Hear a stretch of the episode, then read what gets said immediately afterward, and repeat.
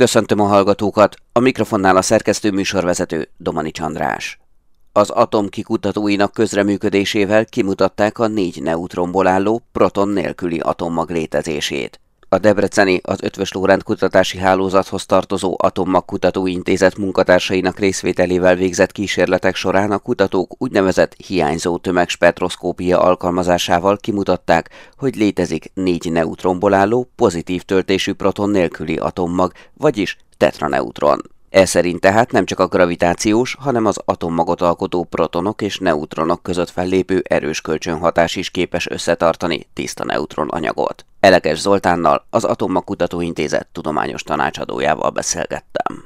Mi tulajdonképpen egy olyan kísérletet végeztünk, ahol a héliumnak a 8-as izotópiát ütköztettük protonokkal, és ebben a reakcióban keletkeztek tulajdonképpen ez a tetraneutron, és egy hélium 4-es részecske, amit közismertebb nevén alfa részecskének is hívnak. Mi még azt tanultuk, hogy az atommag az egy proton. Bontsuk szét ezt egy kicsit. Az atommagok azok ugye protonokból és neutronokból állnak, attól függően, hogy hány proton van egy atommagban, különböző elemeket tudunk előállítani, és hát attól függően, hogy hány neutron teszünk egy-egy atommagba, akkor ezeknek a elemeknek a különböző izotópiait tudjuk előállítani. Tehát a természetben nagyon sok atommag található, körülbelül 200, ezekben a protonoknak és a neutronoknak az aránya különböző. De ezen túl, az úgynevezett stabil atommagokon túl léteznek úgynevezett radioaktív vagy instabil atommagok is, amelyek különféle folyamatokban állnak elő, a égi objektumokban, vagy pedig a laboratóriumban is elő lehet őket állítani. Ilyen például ez a hélium 8-as izotópja is, ami ugye egy egészen különleges részecske, hiszen a benne nem a természetben megtalálható két proton és két neutron van, azaz a hélium 4-es izotópia, hanem két proton van benne, és hat neutron. Tehát ugye így ismertük meg a, a természetet, hogy ilyen izotópok így állnak elő, tehát protonoknak és neutronoknak a segítségével, és most ez a felfedezés ez azért különleges, mert most egy olyan idézőjelbe tett atommagot sikerült felfedeznünk, amiben protonok nincsenek, csak neutronok. Tudták, hogy ilyen van, csak nem tudták bizonyítani, vagy maga a léte is meglepetés volt? Már úgy néhány tíz évvel ezelőtt folytak kísérletek ennek a úgynevezett tetraneutronnak a bizonyítására. Elméleti jóslatok voltak erre, amelyek hát ellentmondóak voltak. Voltak olyan elméleti számolások, amelyek azt mutatták, hogy létezhet ilyen részecske, de nagyon sok olyan elméleti számolás volt, amelyek pedig ennek a létét kizárták. Tehát tulajdonképpen a mi kísérletünk az bizonyos értelemben meglepetés, bizonyos értelemben pedig hát egy igazolása azoknak az elméleteknek, amelyek hát azt jósolták, hogy létezhet ilyen részecske. Ha jól értettem, akkor ez egy instabil atommag. Mennyi ideig létezik egy ilyen instabil atommag? A természetben nagyon sok féleképpen lehet atommagot összeállítani, ugye amik protonokból, neutronokból állnak. Minél több neutront teszünk egy atommagba, azonos protonszámmal rendelkező atommagba, annál instabilabbá válik, és annál hamarabb elbomlik. Tehát úgy mondjuk, hogy a, az élet ideje annál rövidebb lesz. Ugyanígy van ennél a tetraneutronnál is, ez egy, ez egy rendkívül különleges, egzotikus részecske, ezért az élettartama is e, neki nagyon-nagyon rövid. Ez a 10 a mínusz 22 másodperc, hát kimondani is rossz, és nehéz elképzelni, hogy a másodpercnek a tört részéig létezik csak. Hiányzó tömegspektroszkópiát, ha alkalmaztak, ez tulajdonképpen micsoda? A hiányzó tömegspektroszkópiát nagyon könnyű elképzelni, mert a középiskolában mindenki tanult a lendületről. Tulajdonképpen itt mi azt alkalmazzuk, ahogy a részecskéknek a lendületét mérjük, és a, szintén a középiskolában tanult lendület megmaradást alkalmazzuk, tehát megnézzük, hogy mekkora a lendülete a bejövő részecskéknek, illetve megnézzük azt, megmérjük, hogy a kimenő részecskéknek mekkora a lendülete, amit tudunk észlelni, vagy detektálni, ahogy a fizikusok mondják, és ezeknek a lendületeknek a különbségéből adódik tulajdonképpen a tetraneutronnak a lendülete. A tetraneutron lendületéből pedig már nagyon könnyű kiszámolni az úgynevezett tömegét, tehát ez, a, ez lesz az úgynevezett hiányzó tömeg. A módszernek ez a lényege. Hogyan tovább, hogyan folytatódnak a kutatások? Ugye ez a hiányzó tömeg spektroszkópia, ez egy közvetett kimutatása a tetraneutronnak, tehát nem a neutronokat detektált, nem a neutronokat észleltük, tehát igazából a, a további továbblépés egy közvetlen kimutatása lenne a tetraneutronnak, amikor a kilépő négy neutront egy neutron detektorral tudnánk detektálni, és akkor közvetlen tudnánk kimutatni a tetraneutron létét. A mostani eredményeket a Nature folyóiratban publikálták. Milyenek voltak a tudományos visszajelzések? Hát a tudományos visszajelzések nagyon érdeklődőek voltak, nagyon sok cikk megjelent az újságokban erről. Hát egyelőre még csak itt tartunk, mert nagyon friss a cikk, tehát a kutatóknak nyilván még analizálniuk kell ezeket, a, ezeket az eredményeket, és az elméleti fizikusoknak is dolgozniuk kell még azon, hogy a publikált eredményeket értelmezni tudják. Hasonlóan a részecske fizikai kísérletekhez, manapság már az ilyen különleges atommagokon végzett kísérleteket az atommag fizikai közösségek is nagy együttműködésekben végzik. És hát ilyen nagy együttműködés az egyik, ami a Japán Riken Kutatóintézetben működik, a másik pedig a német GSI intézetben. Mindkét együttműködésnek mi már kb. 10 éve tagjai vagyunk, és a kis kutatócsoportunk végez kísérleteket ezekben az együttműködésekben, és tulajdonképpen ennek a két csoportnak az összefogásának az eredményeként sikerült ezt a tetraneutronos kísérletet végrehajtani a kísérlet bonyolultsága miatt. A mi kutatócsoportunknak a feladata a kísérletben a neutrondetektornak a összeállítása, működtetése és az adatainak az analizálása volt, illetve a töltött részecskéket detektáló plastik horoszkóp észlelőberendezésnek a online analízise vagy megfigyelése. Sigma, a holnap világa. Oroszország 2024 után kivonul a nemzetközi űrállomás projektből. A prioritás Moszkva számára a saját állomás létrehozása lesz. Ignát már beszélgetett Kis Lászlóval, az Ötves Lóránt Kutatási Hálózathoz tartozó Csillagászati és Földtudományi Kutatóközpont főigazgatójával. Miért szállnak ki az oroszok ebből a projektből?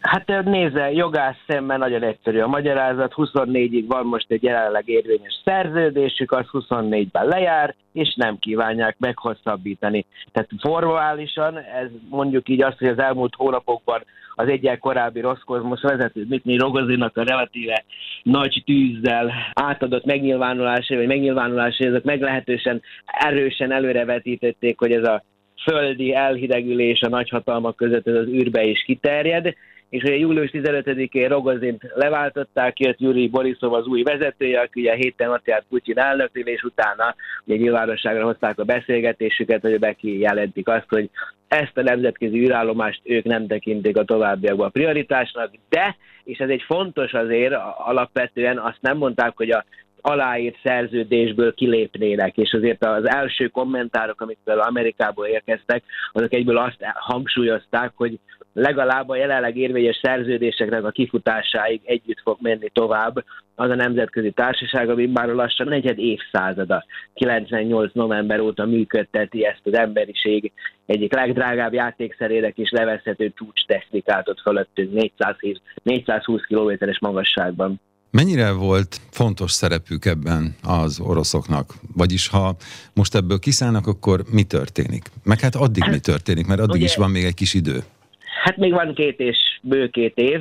Ugye a helyzet az, hogy nagyon sokáig ők voltak egyedül képesek arra, hogy embereket szállítsanak ugye a rakétáikkal. Ugye amikor 2011-ben befejezték a, a Space Shuttle programot az amerikaiak, a sok baleset és hát nekibásodás és aztán végül is katasztrofális végeredmények nyomán. Ugye utána egy jó tíz évig kizárólag az orosz rakéták itt voltak képesek szállítani fel az embereket a nemzetközi űrállomásra, és aztán vissza a Földre. Ugye ez megváltozott tavaly, amikor a SpaceX ugye be megjelent a szintéren, és ugye lehet látni azt, hogy a NASA, az amerikai űr, űrhivatal valójában errefelé tendál, és ők maguk is megfogalmazták azt már sokszor, hogy amikor a 24-es szerződés véget ér, ők 28-ig, vagy akár 2030-ig is föntarthatónak látják a nemzetközi űrállomást, akár az oroszok nélkül is, de ehhez nélkülözhetetlen ez az új irány, az új emberszállító kapacitás az amerikai magáncégek által. Tehát mondjuk így azt, hogy az elmúlt két évben nem csak az orosz-ukrán háború miatt, hanem alapvetően az amerikai űrkutatás fejlődése nyomán megváltoztak a, részvételi súlyok. Az biztos, hogy ugye maga az űrállomás, ami egy ilyen futballpályányi, hatalmas nagy valami, ugye egyik irányba 74 méter, másik irányba 110 méter, 915 köbméter van légköri nyomás alatt tartod, ez egy nagy laboratórium, éves föntartása 3-4 milliárd dollárba kerül. Ez egy, egy súlyjal van benne Oroszország és a többiek, tehát nagyon nagy térfogatot az orosz modul tölt ki, az orosz modulok töltik ki. Ugye ezeknek a tovább működtetése 24 után orosz személyzet nélkül, ez egy erős kérdés, és nem csak azért, hogy tudnak az amerikai betűkkel olvasni, hanem azért is, mert adott esetben teljesen más technológiákat használnak. Ugye a nemzetközi űrállomás emlékeztetnék, ugye orosz, amerikai, japán, kanadai és európai együttműködésben épült meg az elmúlt, vagy folyamatosan fejlődött az elmúlt 24 évben, és hát mi magyarok is érdekeltek vagyunk abban is, hogy működjön 24 után is, hiszen a magyar űrhajós kiválasztása jelenleg arra irányul, hogy 2025-ben a mostani szerződés lejárta után repüljön majd valaki, hát remélhetőleg ez majd sikerrel jár. Ugye még februárban azt mondta a NASA, hogy az űrállomást egyébként 2031. januárjában lassú süllyedésbe kezd, és a légkörbe lépve el fog égni. Ebben van változás most, hogy az oroszok kiszállnak?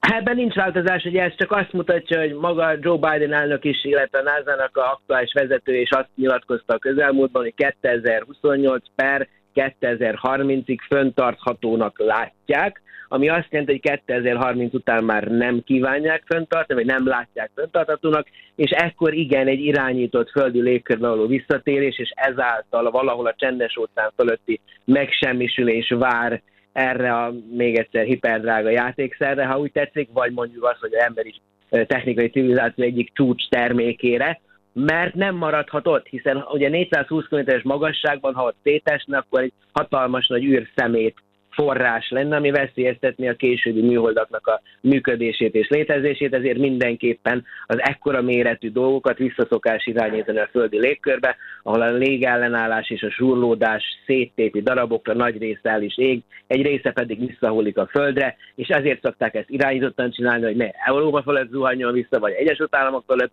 hanem a csendes óceán fölött, ami nagyjából a földnek a felét teszi ki. És akkor gyakorlatilag majdnem párhuzamosan az amerikaiak is, meg ezek szerint akkor az oroszok is külön-külön űrállomás Igen. építésbe kezdenek. Ez egy szomorú dolog azért, ha valahol belegondolunk, hiszen a nemzetközi együttműködésnek azért ez egy nagy szimbóluma. Az orosz-amerikai vagy szovjet-amerikai együttműködés a hidegháború idején is fönnállt. Tehát mindig is azért ott volt, hogy oké, okay, itt lent háborúzunk, az se oké okay egyébként, de legalább a világűrben relatíve tudunk együttműködni és békésen fejlődni. Ugye most a kínaiaknak is van már saját űrállomásuk, az oroszok megfogalmazták, hogy 24 után ők is szeretnének egy saját keringő űr laboratóriumot. Ugye Amerika eleve a kereskedelmi laboratóriumok vagy űrállomások felé szeretne haladni, és akkor még ott a nagy kérdőjel, hogy mi lesz a holdal ahova ugye az Artemis program keretében hamarosan majd elindul egy tesztrepülés, és aztán később majd talán miközben a nemzetközi űrállomást lehet, hogy éppen lekapcsolják, már űrhajósok fognak a holdra szállni, a hold körüli űrállomás terv is ugye halad előre gőzerővel, tehát itt sok-sok kérdőjel van, ami közül némelyik lesz majd fölkiáltó jellé egyenesítve, némelyik pedig ponttal lezár bizonyos történeteket. Szerintem a nemzetközi űrállomásra ez utóbbi vár. Az oroszok meg tudják ezt csinálni önállóan, tekintve, hogy most például háborúznak? Hát nézze, ők azt mondják, hogy meg tudják csinálni, és ki vagyok én ahhoz, hogy ezt megkérdőjelezzem, meg ki a bárki, hogy hogy jön ahhoz, hogy ezt megkérdőjelezze. Nyilvánvalóan itt a prioritások és a gazdasági lehetőségeknek a szorzata fogja majd, vagy konvolúciója fogja majd kihozni azt, amit jövőnek fogunk megismerni. Hogy, hogy be lesz-e majd egy orosz keringő űrállomás, én nekem személy szerint mondjuk így az, hogy több a kérdőjel, mint a fölkiáltójel, mert igen, egy háború ez egy drága dolog, és bízunk benne, hogy ez a háború nem fog sokáig tartani. de akkor is hatalmas károkat okoz, mind anyagi, mind emberanyagban, mind pedig mentálisan. Én ezt az utóbbi tartom egyébként a legsajnálatosabbnak, és a, hogy is mondjam, mert velünk maradnak a nyomok. Igen, a halottakat is gyászolni fogjuk, igen, újjá építeni országot, országokat, de az egész, hogy a nemzetközi légkör el, elmérgesedik, és, és adott esetben a bizalmatlanság légkör üli meg megint a, a, a globális szénát, ez szerintem nagyon-nagyon szomorú, és a fejlődés gátoló tényező lesz. Hát egy új korszak kezdődik az űrben is. Hát sajnos igen, azt kell, hogy mondjam, ez látszik jelenleg. Hát bízunk benne egyébként, nézzel 24-ig, tehát még két évig érvényes a jelenlegi szerződés. Az amerikaiaknál érezni némi megkönnyebbülést, mert azt mondják, hogy nem az a kérdés, hogy lesz-e átmenet, hanem most már azt kell elkezdeni tervezni, hogy hogyan lesz az átmenet a post 2024-es világba. Ez is, egy, ez is egy hozzáállás, ez egy pozitivista hozzáállás a dolgokhoz, de én bármit el tudok képzelni, hiszen egy szerződés meghosszabbítását adott esetben, amíg nem indul el az utána következő korszak fejlesztése, bármikor meg lehet gondolni. De ehhez nagyon masszív személyi változásokra lenne szükség sok helyen. Sigma, a holnap világa. Évtizedekkel később is súlyos tüneteket okozhat a kezeletlen Lyme-kór, mondta a Szemmelweis Egyetem bőr, nemi kortani és bőronkológiai klinika szakorvosa. Bauman Tuka Nikoletta beszélgetett Kovács Anikóval. A legfontosabb, amit ezzel kapcsolatban tudni kell, a bőrön megjelenő folt, amit latin nevén erythema chronicum migránsnak nevezünk. Ez egy olyan ovális folt, ami a kulancscsípést követően, hát jellemzően 4-5 nappal, de akár két héttel később jelenik meg. Először viszonylag kicsi folt, és ezt követően egy folyamatos növekedést mutat, ami akár több 10 cm átmérőt is elérhet. Ez a folt nagyon fontos, hogy egy idő után viszont elmúlik a bőr bőrről, és ebben a fázisban már sokkal nehezebb felismerni a Lyme-kort, tehát hogyha egy ilyen tünetet látunk, egy piros, ovális foltot, ami folyamatosan nő, kullancscsípést követően jött elő, akkor kell gondoljunk erre a betegségre. Hogyan kezelhető ez a betegség, és van-e egy olyan időintervallum, amelyen belül mindenképpen meg kell kezdeni a kezelését? Ez a betegség nagyon könnyen kezelhető, és nagyon jól kezelhető antibiotikum kúrával, és jellemzően ez egy viszonylag hosszú kezelés, két-három hétig tart, leginkább három hétig. Ez szokott a pácienseknek egyébként nehézséget jelenteni, hogy három héten keresztül valóban a megadott módon be kell venni az antibiotikumot, de hogyha ezt betartjuk, akkor ezzel gyakorlatilag a Lyme-kor az egy kikezelt betegségé válik. Minél hamarabb megkezdjük a kezelést, nyilvánvalóan annál jobb, de hogyha egy két hetet csúszunk vele, az még semmilyen problémát nem jelent, illetve tulajdonképpen bármilyen fázisban lehet kezelni ezt a betegséget, a lényeg, hogy felismerjük. Milyen nehézségei lehetnek a Lyme-kor felismerésének? Esetleg nehézséget okoz bizonyos tesztájak tekintetében, például a haja a fedett területnél, ugye ott egy piros foltot sokkal kevésbé veszünk észre, nem annyira látjuk, hogy ott megjelent egy piros folt, ami növekszik, ez esetleg problémát jelenthet, illetve az a hozzáállása az embereknek, hogy várjuk és majd elmúlik, mert ugye ebben az esetben valóban elmúlik a tünet, csak hát később visszatér egyéb panaszokat okozva. Abban az esetben, hogyha a fertőzés nem kerül felismerésre, akkor mennyi ideig tud lappangani ez a betegség, és melyek azok a tünetek, amelyeknél mindenképpen arra gyanakodhatunk, hogy elkaptuk a Lyme-kort? Ez a betegség nagyon hosszasan tud ezt követően lappangani, évtizedeken keresztül is szervezetben lehet, és okozhat később problémát, és itt már nagyon szertágazó tünetek lehetnek azok, amik a lánykorra hívják fel a figyelmet, és sokszor egyébként nagyon nehéz diagnosztika is, mert akár a szívvel kapcsolatos problémák is előjöhetnek ízületekkel, de akár idegrendszeri tünetek hátterében is állhat lánykor, és hát ezekben az esetekben őszintén szóval első körben nem erre a betegségre szoktunk gondolni. Előfordulhat-e az, hogy valakinél az antibiotikum kúra ellenére a későbbiekben mégis további tüneteket okoz a betegség? Ha az antibiotikum kúrát jól végigcsinálta a páciens, tehát valóban betartotta azt, amit az orvos utasításban kiadott, akkor ennek elenyésző esélye van, tehát ez nem jellemző egyáltalán. Ha valaki átesett a betegségen, akkor ezt az adatot, ezt az információt az összes orvos, szakorvos láthatja valamilyen formában? Igen, hogyha erről van neki egy írásos véleménye, hogy ő neki Lyme volt, kapott erről egy ambuláns lapot, akkor ezt lehet látni. Ugye ezt vértesztel is alá lehet támasztani, hogy az illetőnek Lyme van, azt is vissza lehet a felhőből követni. Nyilvánvalóan itt az lesz a nehézség, hogyha ez évekkel korábban volt, akkor ugye egyes évek kellene minden adatot megnyitni, és így kikutatni, hogy az illetőnek Lyme volt, tehát azért jobb, hogyha ezt az ember észben tartja, és egy esetleges anamnézis felvételnél megemlíti, hogy neki ez a betegsége volt. Sigma, a holnap világa. A rendkívüli asszály miatt egyre több madár pusztul el a vízpartokon, mondta a Magyar Környezetgazdálkodási és Vidékfejlesztési Társaság vezetője. Nagy Béla Ádám beszélgetett Kis Balázsral. Egyelőre eh, hét eh, gólya, amit megtaláltunk, ebből kettő, ami még élt, és így sikerült megmenteni, öt, ami elhullott, nyolc eh, vetési varjú, ezen kívül Dankasirály, Egerészőjv, volt nyári lód, gólyatöcs, ez egy fiatal gólyatöcs fokozottan méret 250 ezer forint természetvédelmi értékű madarunk. Egyenlőre ennyi elhullott tetemet, illetve beteg madarat találtunk, de a borz, róka, ragadozók miatt valószínűleg ez a szám ez jelentősen magasabb tekintve, hogy a partra kivergődő és ott elhulló friss tetemeket ezek a, az állatok összegyűjtik. Mely vízparti területek a leginkább érintettek? Botulizmus az egy, ugye egy baktériumról van szó, ami, ami egy eh, toxin termel, a botulinum toxint, ami egy, eh, egy idegméreg, és ez minden víztestben jelen van az iszabba, ez a baktérium, csak ahhoz, hogy olyan mennyiségben elszaporodjon, hogy, hogy ez, ez mérgezést okozzon, ez speciális feltételek kellenek.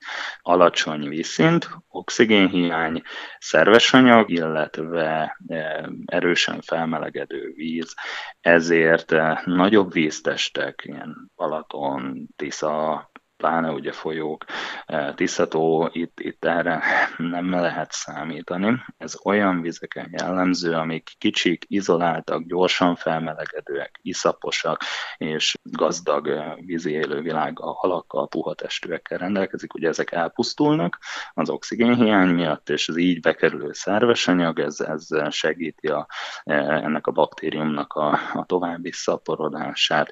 Alapvetően a környékbeli vizes élőhelyek, itt a Hortobágy és a Tiszató közötti lösz hátságról, löszbuckák vidékéről beszélünk. Itt, itt szikes mocsarak, sekélyvízű szikes mocsarak találhatóak. Ezek már réges-régen kiszáradtak. Szóval az összes környékbeli állat, tehát jellemzően madarak, hogyha vizet akarnak találni, akkor erre a mesterséges víztestre jönnek, tekintve, hogy ez ugye kanalas fotrógép, ez, ez jelentősen mélyebb, mint akármi más, és itt még találnak vizet. Viszont ez a víz ugye, ugye mérgező. Létezik bármilyen megelőzési módszer ezen vízimadarak megmentésére? Két lehetőség létezik.